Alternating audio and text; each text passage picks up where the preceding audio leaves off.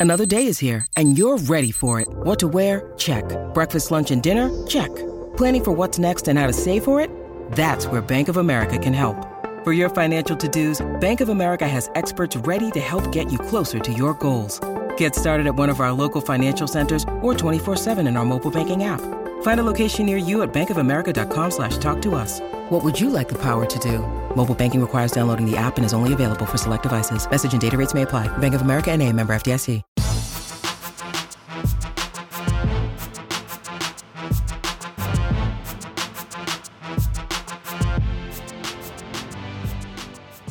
Welcome to the mini break, your date podcast for the biggest storylines, results, and controversies from the tennis world. Today is Friday, June 23rd. Look, I know we've only seen nine, ten days of grass court tennis so far in 2023, but with the start of Wimbledon quickly approaching, the biggest storyline right now in tennis, outside of any result we saw on Friday on both the men's and women's side of things, is we still don't have a clear cut list of contenders entering the year's third major. Now, of course, on today's show, I'm going to get into everything we saw unfold on an exciting exciting quarterfinal Friday in the tennis world. I want to break down all the action from London, from Halle, from Birmingham. Unfortunately, rain wiped away play in Berlin. Still plenty of fun tennis for us to discuss here on today's show. But before I do any of that, let me unpack what I meant when I said there's no clear cut list of contenders right now. On the men's side, that's not exactly true. Novak Djokovic is unequivocally the number one contender for a singles title on either the men's or women's side of things entering the 2023 Wimbledon. He's won the event so many times over the years. He won it in 2021, he won it in 2022. He has perfected the art of peaking at the majors, at least it appears thus far here in 2023. And again, given the delta in pedigree, in track record of success, and just total matches played on this surface compared to all the other top players in the world right now on the men's side, the delta is just so large between Novak Djokovic and the rest of the field. And even the recent finalist, Matteo Berrettini, he's not healthy. He's not playing his best tennis. Last year's finalist, Nick Kyrgios, he's not healthy. He's not playing his best tennis. Yes, Novak Djokovic is the unequivocal favorite to win the Wimbledon men's singles title. But the thought exercise I ask all of you to explore throughout the course of the weekend, and feel free to share your thoughts with us at AL Gruskin, at Cracked Racquets, Twitter, Instagram, wherever it is you're looking. I don't have an Instagram. I know my mom's going to hear them the first two minutes and be like, oh my God, Alex is on Instagram. But I'm not. Cracked Racquets is at Cracked Racquets. So let me know your thoughts as we get into our Wimbledon previews next week. I don't know if there's a clear cut contender. I mean, certainly you've seen Stefanos Tsitsipas one and two in his grass court matches this year, and he doesn't exactly have a track record of success on this surface. Yeah, Medvedev's been solid over the years, but he takes a tough loss that we'll explore today in a matchup that's just always been tricky for him in Roberto Bautista Agut. And, you know, again, that's now three consecutive events where Medvedev's failed to win consecutive matches. So, yes, he is more broadly on the contenders list. He's earned that benefit of the doubt, but he's certainly not an unequivocal contender. He hasn't done anything to earn that sort of status entering Wimbledon. Alcaraz is Alcaraz, and he looks better and better with every passing match, but he still played fewer than 10 matches in his career on this surface. And, you know, with Sinner having to retire due to injury today in Halle, with guys like Fritz, and, you know, again, Khachanov has to withdraw from Wimbledon due to injury. I know Rublev got a win today, Rune got a win today, but all of these guys, do you feel confident picking them on this surface? Not necessarily against the 60th or 80th best player in the world, but against their peers. Like, I don't know why I used like there. If it's Rune versus Rublev, are you confidently leaning one way in that matchup? If it's Fritz versus Casper Ruud, are you, well, you might lead towards Fritz given Casper Ruud right now is enjoying more time following the weekend. The artist, by the way, well deserved, uh, than focused on preparation. Well, that's not true. I'm sure he's plenty focused on preparations for Wimbledon and not exactly not getting his match, uh, his court time and training in. But we haven't seen him play a grass court match this season, and there's no track record, or, you know, again, th- yeah, there's just no track record of success. That's the best rec- uh, best terminology to use on the men's side, and so. You know, all these top guys, they've they're all in the conversation. I mean, we just saw Tiafoe win a title. He's clearly can have the goods on this surface. I think a guy like Alex de Minaur, who's won a title on this surface, who's into another semifinal this week in, I believe, London, uh, he's playing good tennis as well. And again, Alcaraz is Alcaraz, Rune is Rune. They're going to be successful on every surface eventually in their career. The question is, can they do it already?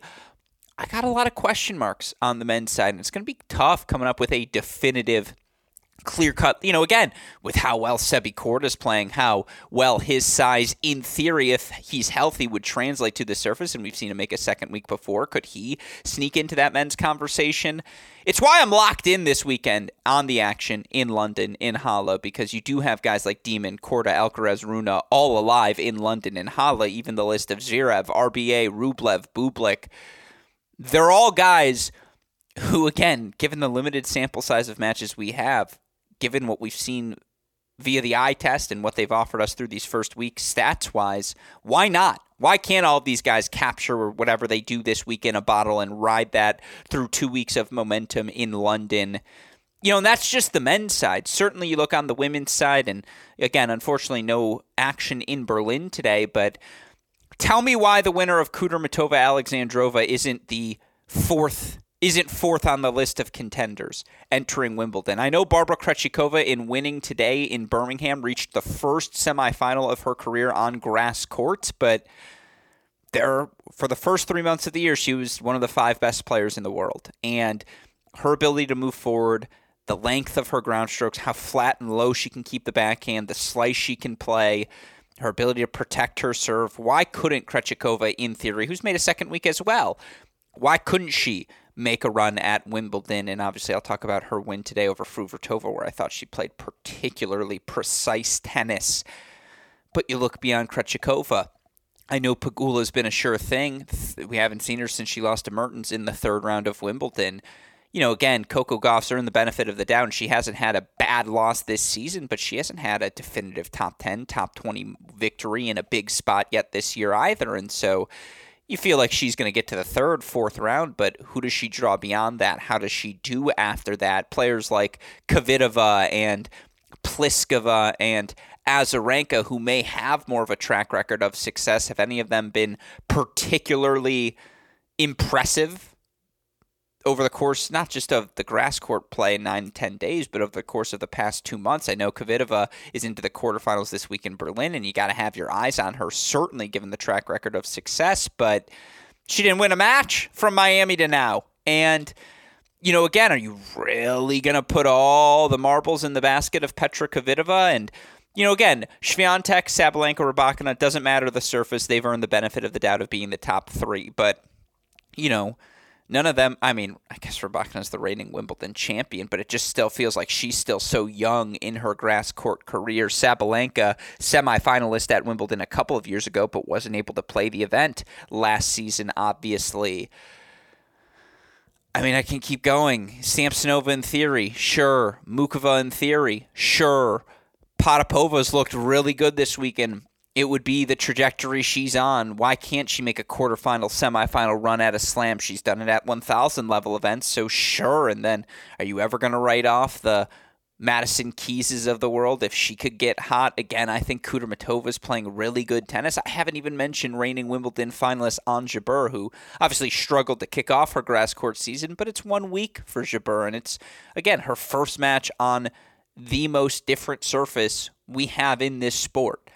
And so the reason I bring all of this up, the reason this is my opening monologue as we enter championship weekend here on the ATP and WTA tours once again, is pay attention. That's the theme. You need to pay attention to what happens this week if you are someone who likes to prognosticate or has discussions with friends about what's going on in the tennis world.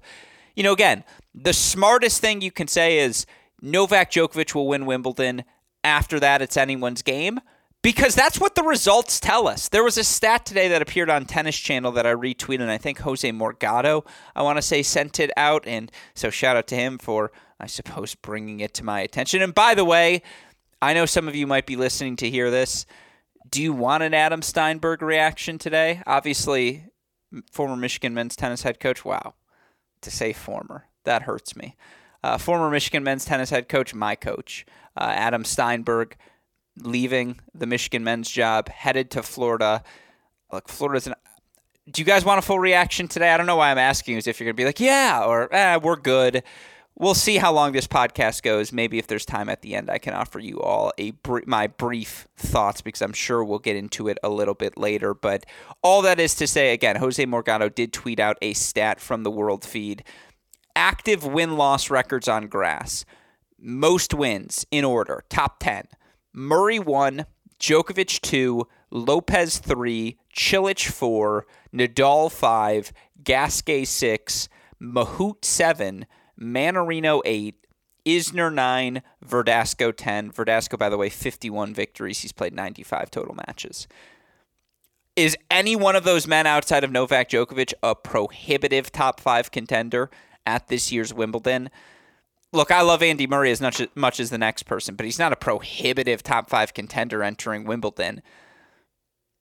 It's wide open. Like it, uh, outside of Djokovic, both men's and women's sides wide open, and that's what's going to make it a really fun third year, uh, uh, third major of the year. It's also July, you know, unless you love baseball, basketball's not going, hockey's not going. Of course, college and professional football have yet to begin. Wimbledon's the opportunity. It's on the the tournament is on ESPN. Wimbledon's the opportunity for the tennis not to have a monopoly on the sporting calendar, but to get everyone's attention. And it's going to be fascinating to see what happens throughout the course of the Wimbledon with that attention available because there might be upsets. There might be drama, dare I say, in the best sort of way. And I think that's what we root for as tennis fans. So that's your opening here on today's show. I might start doing more of that. I might start working in a new segment as well. Five things you need to know from the day just to perhaps organize and restructure, repurpose this mini break. Maybe that's just what we'll do. We'll refresh things as we head into the back half of the calendar post Wimbledon. But yeah, there's your opening monologue. Again, on today's show, we'll rapid fire through all the results we saw. Quarterfinal Friday at in London, in Halle, in Birmingham. Again, rain wiping out play in Berlin. But I want to recap all the action, offer my observation on all we saw unfold. Of course, the reason we're able to do that day in, day out is because of the support we get from all of you listeners. And if you're looking for more content, Cracked Interviews podcast feed, Great Shot podcast feed for our ATP and WTA award shows with David Kane. We also have relaunched or resumed, I suppose, the Breakpoint Show, where our dear friend Gil Gross and I break down every episode of the Netflix docuseries Breakpoint. Our first episode of the second half, covering episode six, now available. I believe that episode's called Belonging. Um, you can listen to it via the podcast, or you can go watch myself and Gil have the conversation on Gil's YouTube channel. So, plenty of content to keep all of you tennis fans occupied, entertained throughout the course of the weekend. And perhaps best of all, we got tennis for you here at Cracked Racquets. USTA SoCal Pro Series rocking and rolling. Our action picks up 1 p.m. Eastern Time tomorrow. We have our men's, women's singles semifinals, doubles finals on Saturday. We then have our men's, women's singles finals for you all on Sunday. So that's what's up here at Cracked Racquets. All that content available on our website, crackedracquets.com. Like, rate, subscribe, review to all the podcasts. Share them, if you will, with your friends as well. Shout out, as always, to Westoff, who makes it all happen. Shout out to the support we get at Tennis Point, and you all know the deal, so I'll keep it brief. Best equipment, best prices, tennis-point.com. Use the promo code CR15 to let them know we sent you there. All right. Everything established. Let's get into Friday's action on the ATP and WTA tours. We'll start with what we saw unfold in London. I mean, what was most significant on the day? Is it that the machine, Carlos Alcaraz, is slowly learning? He earns a 4 4 victory over Grigor Dimitrov. I mean, the weight of the Alcaraz shot on this surface. It just pushes you on your back foot. Now all of a sudden you're slipping, you're sliding. Credit to Grigor Dimitrov, played extraordinarily aggressive tennis. He tried to take it to Carlos Alcaraz, which it feels like this surface will allow you to do in a way no other surface could because it's just that much harder for him to find his footing, run around balls, hit the forehand as easily as he does elsewhere on that ad side. You know, Dimitrov went up a break 3-1 in the third uh, in the second set and then the machine started firing, and ugh, the weight of his cross court forehand, his ability to take that ball almost half scoop on the rise and yet accelerate through his ground stroke, redirect that ball.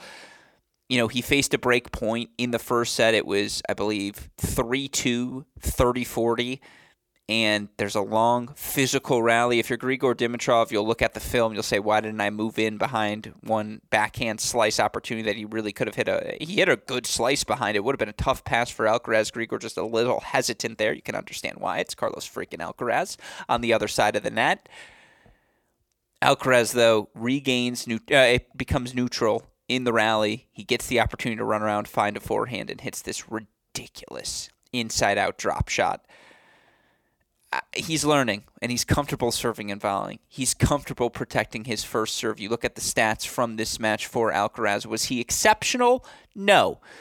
Was he high percentage? Yes. He made 73% of his first serves, won 69% of those first serve points, fought off six of the eight break points that he faced, but perhaps most impressively, four of six on break point chances, won two thirds of his second serve return points, and whenever he got a look at a first forehand, again, the weight of that shot for opponents to deal to not only make that uh, make a response, but recover from that response. It just allows Alcaraz to be on his front foot, which of course where he is always so lethal and at his best. Four and four for Alcaraz over Dimitrov, first grass court semifinal of his career. Of course, it's his first non-Wimbledon grass court event of his career. Alcaraz was what four and two overall on grass courts coming into the week. He's now six and two overall on grass courts, uh, entering the semifinals and. I mean, look, it's going to be a true test for Carlos Alcaraz in the semifinals as he's taken on a guy who's beaten him before on a more advantageous surface for Alcaraz in Sebastian Korda. Korda, magnificent today in a four and six victory over Cam Norrie. And I was having this conversation with my former doubles partner, partner in crime, and Great Shot Podcast co-founder, Cracked Racquets co-founder, Max Rothman. There are times when Sebastian Korda will load on his shoulder. He'll keep that shoulder closed, and at the last second, he'll open up and just redirect a forehand down the line. And as a tennis fan, you just sit there and go, yes, that's what it's supposed to look like. That's the weight. That's the transfer, uh, the transfer of weight. That's the balance you're supposed to maintain. That's the follow through and the racket speed you're supposed to sustain through the motion. When Sebastian Korda is healthy, I don't I, look. Mini break listeners and longtime Cracked Racquets listeners know in our predictions podcast back in December with Ben Rothenberg, I said I thought Sebi Korda was going to end the year as the highest ranked American male, and after he makes the final uh, in Adelaide and has a shot at beating Novak Djokovic, you know, serve for I believe had match point, if not serve for the match, reaches the quarterfinals of the Australian Open, beating Medvedev along the way, and then is injured and out for you know, coming out of that January, he looked like a top 10 player. And then he's out for February. He's out for March. He's, he plays one match in April, a first round loss in Madrid, first round loss in Rome, second round loss in Roland Garros. But of course, this whole time, during that month stretch, he's trying to regain his footing through injury. He looks healthy. And whenever he's looked healthy this year, he has played at a top 10 level. And now, again, it's, he's been healthy for three weeks total but in those three weeks, finals Adelaide beats Sinner, beats RBA, beats Murray there. Quarters Australia beats Hurkacz, beats Medvedev there. Now semis in London beats Evans, which on a grass court is not easy, even if Evans is playing poorly. Beats Tiafoe, who's coming off of a title last week. Now a four and six victory over Norrie in what is essentially a home match for Norrie. Perhaps most impressively, Korda only made 52%, 53% of his first serves in this match. Now, he won 85% of his first serve points, only faced three break points, fought off two of them. It was the return of serve. It's that the moment you sit a ball up, Sebi Korda pounces. And again, the weight of his shot, the drive on his backhand, how low that ball stays, his ability to redirect pace and use his size and use his body to redirect that pace while in an advantageous and, dare I say, aggressive position on the court. He just is so good at taking time away on this surface and again structurally so sound on the return of serve with the big back, uh, serve to back it up and a willingness to move forward I thought he was going to be the top ranked American for a reason. I have long and will forever remain on the Sebi Korda bandwagon, and weeks like this are why, again, health has always been an issue for Sebi Korda, but when he's healthy, he's always played this sort of tennis relative to his peers, and his peers are now the best of the best in the world. And so, again, a four and six victory over Cam Norrie. Korda's backhand is just made to face lefties, but now he gets the test of tests, right? In Carlos Alcaraz, fourth career matchup in the head to head. Alcaraz 2 1 overall. Korda beat him in Monte Carlo last year. Alcaraz got his revenge at the French last season as well. They've never played on grass courts. It's going to be fun. Let's have ourselves a day. And like that, that, sorry for the like, it slipped in again. That, that match is the head or that that match is the headliner is the only reason Holger Rune versus Alex de Minaur, which is just athleticism so much movement. Ugh, that match is going to be as physical as grass court tennis can be. Demon six four four six six four, the ultimate litmus test over Adrian Mannarino again. Eighth most wins act amongst active players on grass courts on the ATP tour. The, the sequence of passing shots Demon hit for 30 uh, for 30 40 and then for to secure the break against Mannarino in the third set. Djokovician Murray esque in terms of movement and physicality displayed on a grass court. Demon has that switch to him. He's hitting his backhand a little more aggressively. He's taking advantage of open space. He's continued to progress as a server, even if he will never have the eye popping serve of a Korda, of a Medvedev, even a Zverev, Tsitsipas, all the big guys. Demon was physical. It was excellent. 6 4 in the third over Mannarino. And look, Rune played good ball today as well in a four and five victory over Lorenzo Musetti. And for those that didn't see, Musetti snipes Rune with an overhead. There was an exchange.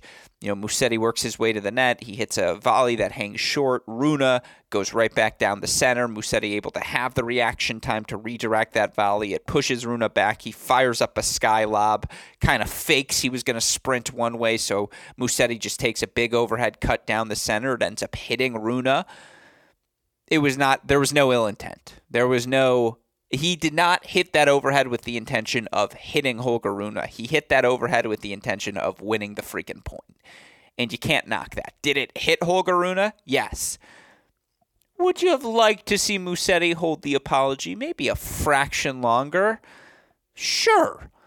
There was no ill intent. The hand immediately went up. He did apologize it was the right play on a grass court. You get a guy leaning, now he's got to lean behind him, change directions, which is just impossible to do. It's also the highest percentage play. Just hit the smash as hard as possible down the center of the court. Musetti did an excellent job of baiting Rune into playing aggressive tennis throughout the course of the match, but look, Rune was really good. I mean, Rune took the bait. Rune was better at being the aggressor than Musetti in this match. It's that simple. Rune wins, uh, fights off three of the four break points that he faced. He wins over 50% of his second serve points. Meanwhile, for Musetti, only won 28% of his second serve points. Now, didn't end up hitting a bunch of second serves, but the difference between the two is when Musetti hit something short, and Rune chose to move forward, Rune was more efficient and better at executing that game style of moving forward. Now, Musetti moves as well as just about anyone right now on these grass courts, and maybe just about anyone as well more broadly. He struggled to create offense, particularly with his forehand. It felt like the forehand betrayed him today and that's ultimately why Rune was able to earn the victory. There were just a couple of loose breaks for Lorenzo Musetti, particularly spraying for. You know, he went up an early break. What was it, four one? I want to say, but a single break. Of, was it four one and a single break of serve, or was it three one? I think it was three one single break of serve. Rune goes break, hold, break to take a 4 3 lead from there and run away with the first set. And it was because for three straight games, Musetti felt the need to create more with his forehand as Rune pushed him on the back foot. And I believe it was, I counted five forehand errors during that stretch for Lorenzo Musetti, where he tried to be the aggressor. But the forehand just wasn't quite ready to do that on this surface because of the nature of his backswing. And so, look, Holger Rune is just good it doesn't matter the surface. It's another semifinal for Holger Rune, who just quietly sitting at fifth in the points race at 20 years old. Remarkably impressive. He is one of the guys who ranks top 15 and uh, top 20, excuse me, in both hold and break percentage. One of just seven guys you can say that about, and it matches what you see with your eyes. He's fluid. There's not a shot in the books he can't hit. It's to be a really fun set of matches tomorrow. And for what it's worth, again, Rune 2 to 1 head to head over Demon. Demon a 58.1% favorite according to Tennis Abstract, given the delta in their grass court experience. Now, neither Alcaraz nor Korda have played a ton of grass court matches, so Alcaraz is 73.1% favorite. That's not shocking, but pay attention. That continues to be the theme. Because regardless of surface, Alcaraz, Rune, Korda, the you know that's next gen 2.0, all all 21st century guys, all in one championship weekend. Sign me up for that, regardless of surface, regardless of where it's taking place. For what it's worth, though, it is taking place in London, and for what it's worth, Alcaraz still the favorite, 46.8% to capture the title, according to the Tennis Abstract singles forecast. That is what's going on or what's happening in London entering semifinals Saturday. Let's move over next to Halle to assess the situation there. It's where we saw our upsets on the day. Now, is it an upset when Roberto Bautista Agut knocks out Daniil Medvedev? Bautista Agut now five and two in the career head-to-head against Medvedev, and you know, again, he just has the discipline. And look, I'm not saying I am an old man, but and I'm not saying Roberto Bautista Agut is an old man either, but the older you get, the thing I have noticed in tennis is it's not about the rhythm. Or excuse me, it's not about the shots themselves and the ability to hit the ball the way you want to hit it when you are comfortable. The problem with getting older is being comfortable on court, is moving to the ball and having your feet set and being in the right scenario and situation to where you can find that rhythm that just used to be so easy to find when you played every day or you played four or five times a week at 13, 14, 15, 16 years old when you're younger. And it's just, again, it's so routine. Look, it's still very routine for RBA, but you can tell it's a little harder for him when he's playing a guy who can push him with significant pace to find that rhythm. That said, why do I bring all that up? Against a Dino Medvedev, he's going to give you rhythm. He's going to give you the ball right back in the same spot over and over again and dare you to be aggressive and, you know, dare you to, again, play at his pace and try to slow things and play at a pace where things are slowed down, excuse me.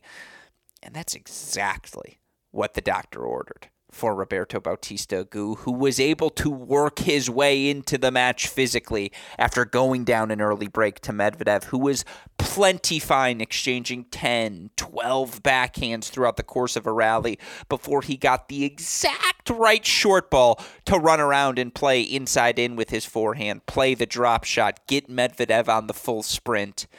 Medvedev was too tentative in what was a really tight match, five and six overall.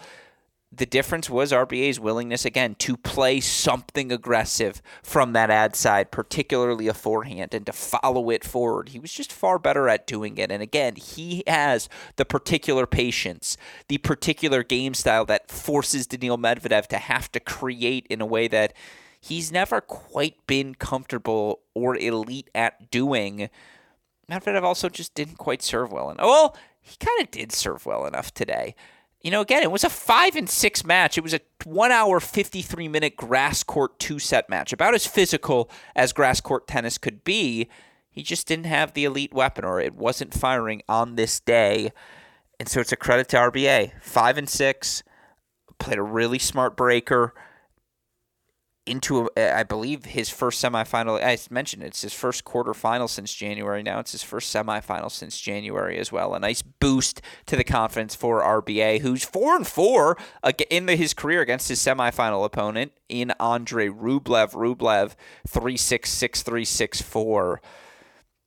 it was really good tennis between he and Tallon Griekspoor. Again, Griekspoor if there's any takeaway, Griekspoor is not on the top 10 list, but if you listen to the ATP Awards show, you'll hear a lot of Griekspoor talk. And when we get to our Wimbledon dark horse lists, I promise you, Tallon Griekspoor will make another appearance as well. He just, he has it an ability to play good tennis on this surface in a way so many unfortunately aren't. And yet, the heaviness of the Rublev forehand, the physicality Rublev brings to every match, the depth of his backhand it was good enough. Again, you have to play your best to beat Andre Rublev, and you could just see Griekspoor just ran out of a little bit of gas, particularly in set number two.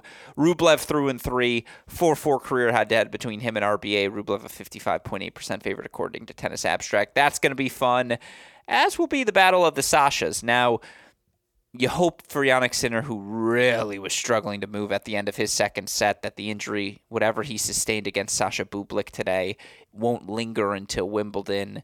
Of course, Bublik through to a semifinal. He had struggled all season long, and you know now with this result, he's back up nine spots, number 39 in the rankings, and he'll get to play everything he wants this summer. I mean, his serve, his creativity, when he locks in, he can be really good on this surface just because he has the weapons and he has that ability to move forward and he has the size as well that's rewarded on this surface. And so, as does Sasha Zverev. And the highest compliment I can offer Sasha Zverev again after a 5 and 3 victory over Nicolas Jarry, he looks like himself again. Some of the forehand passes he snaked by Jarry today. Ugh, just ridiculous. Again, the biggest benefit to his tennis game from the ankle injury was he had to learn how to move forward. He had to learn how to shorten points in those first few months back on the tour when physically he wasn't where he needed to be. Now, physically, he is inching closer and closer to where he always was, which is one of the elite movers on the ATP tour.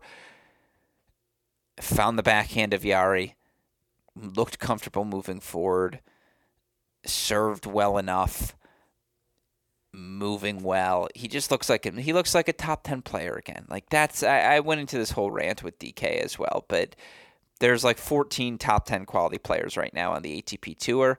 And again, Zverev has no points to defend the rest of the season. He's currently sitting at 21 in the live rankings. He's currently sitting at 12 in the points race. I would be shocked if, again, by the end of November, Sasha Zverev does not find himself back in the top eight, if not certainly the top 10 of the ATP Tour. Zverev Bublik, 2 1 head to head for Bublik. For what it's worth, Zverev, 56.7% favorite. Again, on these grass courts, the speed of the surface, Bublik's had success on this surface before. Maybe not always in Europe, but certainly in Newport over the years. Yeah, Bublik Zverev RBA Rublev's a fun set of semifinals as well. And it feels like they're the undercard event given what's going on in London no, uh, uh, given the starts, excuse me, uh, RBA 24.9% favorite to, excuse me, Rublev 34.6% favorite to win the title. RBA 24.9, Zverev 24.5, Bublik 15.9. That's where things stand entering championship weekend and Saturday, uh, semifinal Saturday in Halle. Last but certainly not least, let's talk through the WTA action and where things stand. Again, nothing in Berlin today, rain wiping that away, but just a quick reminder of your quarterfinal matchups there because they are going to be very fun. You've got Kudermetova, Alexandrova, Garcia, Kvitova, Sakkari, Vondrousova, and then the young Russian Avanesyan taking on Donna Vekic. In Birmingham, your semifinals are set, and I really like our bottom matchup. Anastasia Potapova had to play really good tennis to get through Harriet Dart. And Dart, by the way, did get a Wimbledon wild card. Again, if she beats a seed, it shouldn't shock anyone. She's now 13 and 6, I believe, overall on grass courts since the start of last season, following her 6 4 in the third loss to Potapova today. But she did plenty of dictating. She went stroke for stroke with Potapova, who hit a backhand pass to secure a break in a third in the third that just maybe five players are capable of hitting on this surface right now on the WTA Tour. And I remain very bullish on Potapova moving forward. I don't know if she's a tier one WTA prospect, but I do think she can be no lower than tier two anymore. The 22 year old just has the athleticism, she has the weapons from the ground.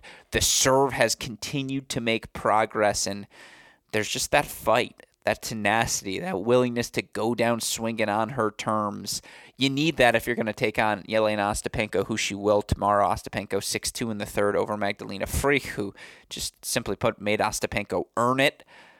Ugh, that is an explosive match. Potapova, Ostapenko, first career head to head. Ostapenko, 71.6% favorite according to Tennis Abstract. That's just, again, given the massive delta between the two. But Talk me out of a Potapova, given what I've seen in her wins over Kostyuk, her win now uh, over Caty McNally, her win over Harriet Dart. All the matches have been extraordinarily close 6 4 in the third, 7 6 in the third, 6 4 in the third. It's going to be really close at Wimbledon.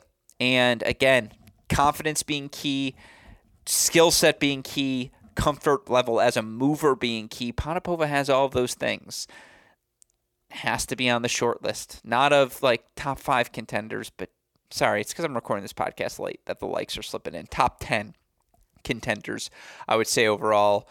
Potapova Ostapenko might be my favorite. Uh, I mean, it? It's got to be Alcaraz Korda, but Potapova Ostapenko is two on my fa- on my list of favorite semifinal matches we will see throughout the course of Saturday on the ATP and WTA tours. Because obviously USTA SoCal Pro Series on our Cracked Racquets YouTube channel, which by the way, 2 p.m. Eastern, not 1 p.m. Eastern start on Saturday.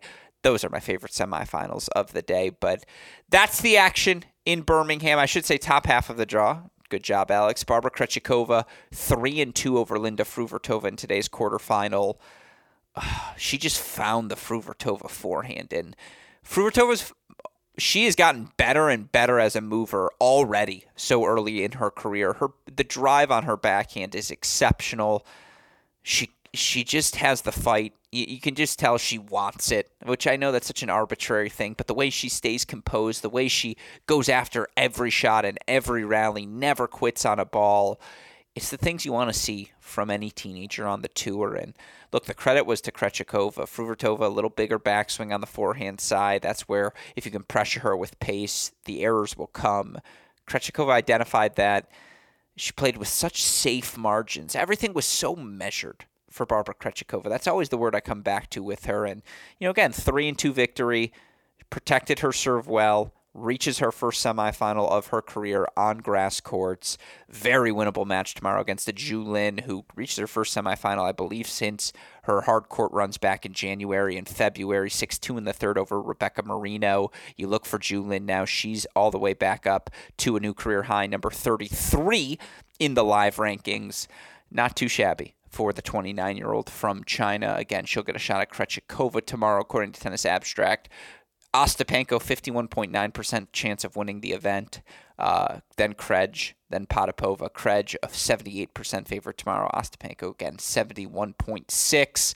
You've got that. You've got the Berlin quarterfinals. And then worth pointing out the WTA 125 you, you, if you're looking for two young Americans to keep an eye on on the WTA tour, I've done a lot of Ashlyn Kruger talk over the past couple of weeks on this show. I just think the former San Diego champion has the weapons, has the size, has the mindset. Well, she reaches the semifinals of this 125 event, and as such, the 19 year old up to a new career high, number 134 in the rankings.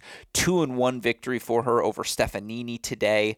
Uh, she's going to take on another talented young American in Robin Montgomery, the 18 year old American, former top junior in the world. She's up to a new career high, number 146 in the live rankings after reaching the semifinals. Kruger 2 0 in the career head to head on the pro circuit. It's just one to watch. You keep an eye on that. For what it's worth, if Ashlyn Kruger wins the event this week, she'll jump all the way up to number 106, 108, excuse me, in the live rankings. A Montgomery victory will take her all the way up to number 127 teenage Americans on top 100 watch. You throw them in with players like Stearns, Navarro, just coming from college, who have recently cracked the top 100. Katie Nets, of course, cracking the top 100. You've got players like Sofia Kenin, Amanda Anisimova, who have fallen out of the top 100, but are still you know, 24 years old. In the case of Anisimova, I think she's still 21 years old. Uh, obviously, Coco Gauff leading all of them at the top of the list. Don't think I forgot about her. There's a lot of talented young Americans. Caty McNally, another one you could throw on that list. There's a lot of talented young Americans right now on the WTA tour, and you're seeing two of them, Montgomery Kruger, compete at the 125K level. So if you see that match pop up on wherever you watch your tennis, maybe give it a quick gander. And you just don't want to miss out on two potential young stars as they make their ascension. With that said, that's where things stand enter, entering and approaching semifinals Saturday. Of course, hopefully we'll be back at some point this weekend to talk about all of the action. If not, we'll recap it all on Monday's podcast. Of course, again, we got tennis for you all this weekend. USTA SoCal Pro Series, those ITF 15K Pro Circuit events. Saturday, Sunday, we'll have coverage starting 2 p.m. Eastern Time on our Cracked Racquets YouTube channel. A shout out, as always, to our super producer, Daniel Westoff, for the of an editing job he does day in, day out, making all of our content possible. A shout out as well to our dear friends at Tennis Point. Remember, it's tennis-point.com. The promo code is CR15 for all of the latest and greatest products in the tennis world. With that said, for our fantastic super producer Daniel Westoff, our friends at Tennis Point, from all of us here at both Cracked Racquets and the Tennis Channel Podcast Network, I'm your host, Alex Gruskin. You know what we say. That's the break. That's the break. Leave it in, but that's the break. And we will see you all next time. Thanks, everyone.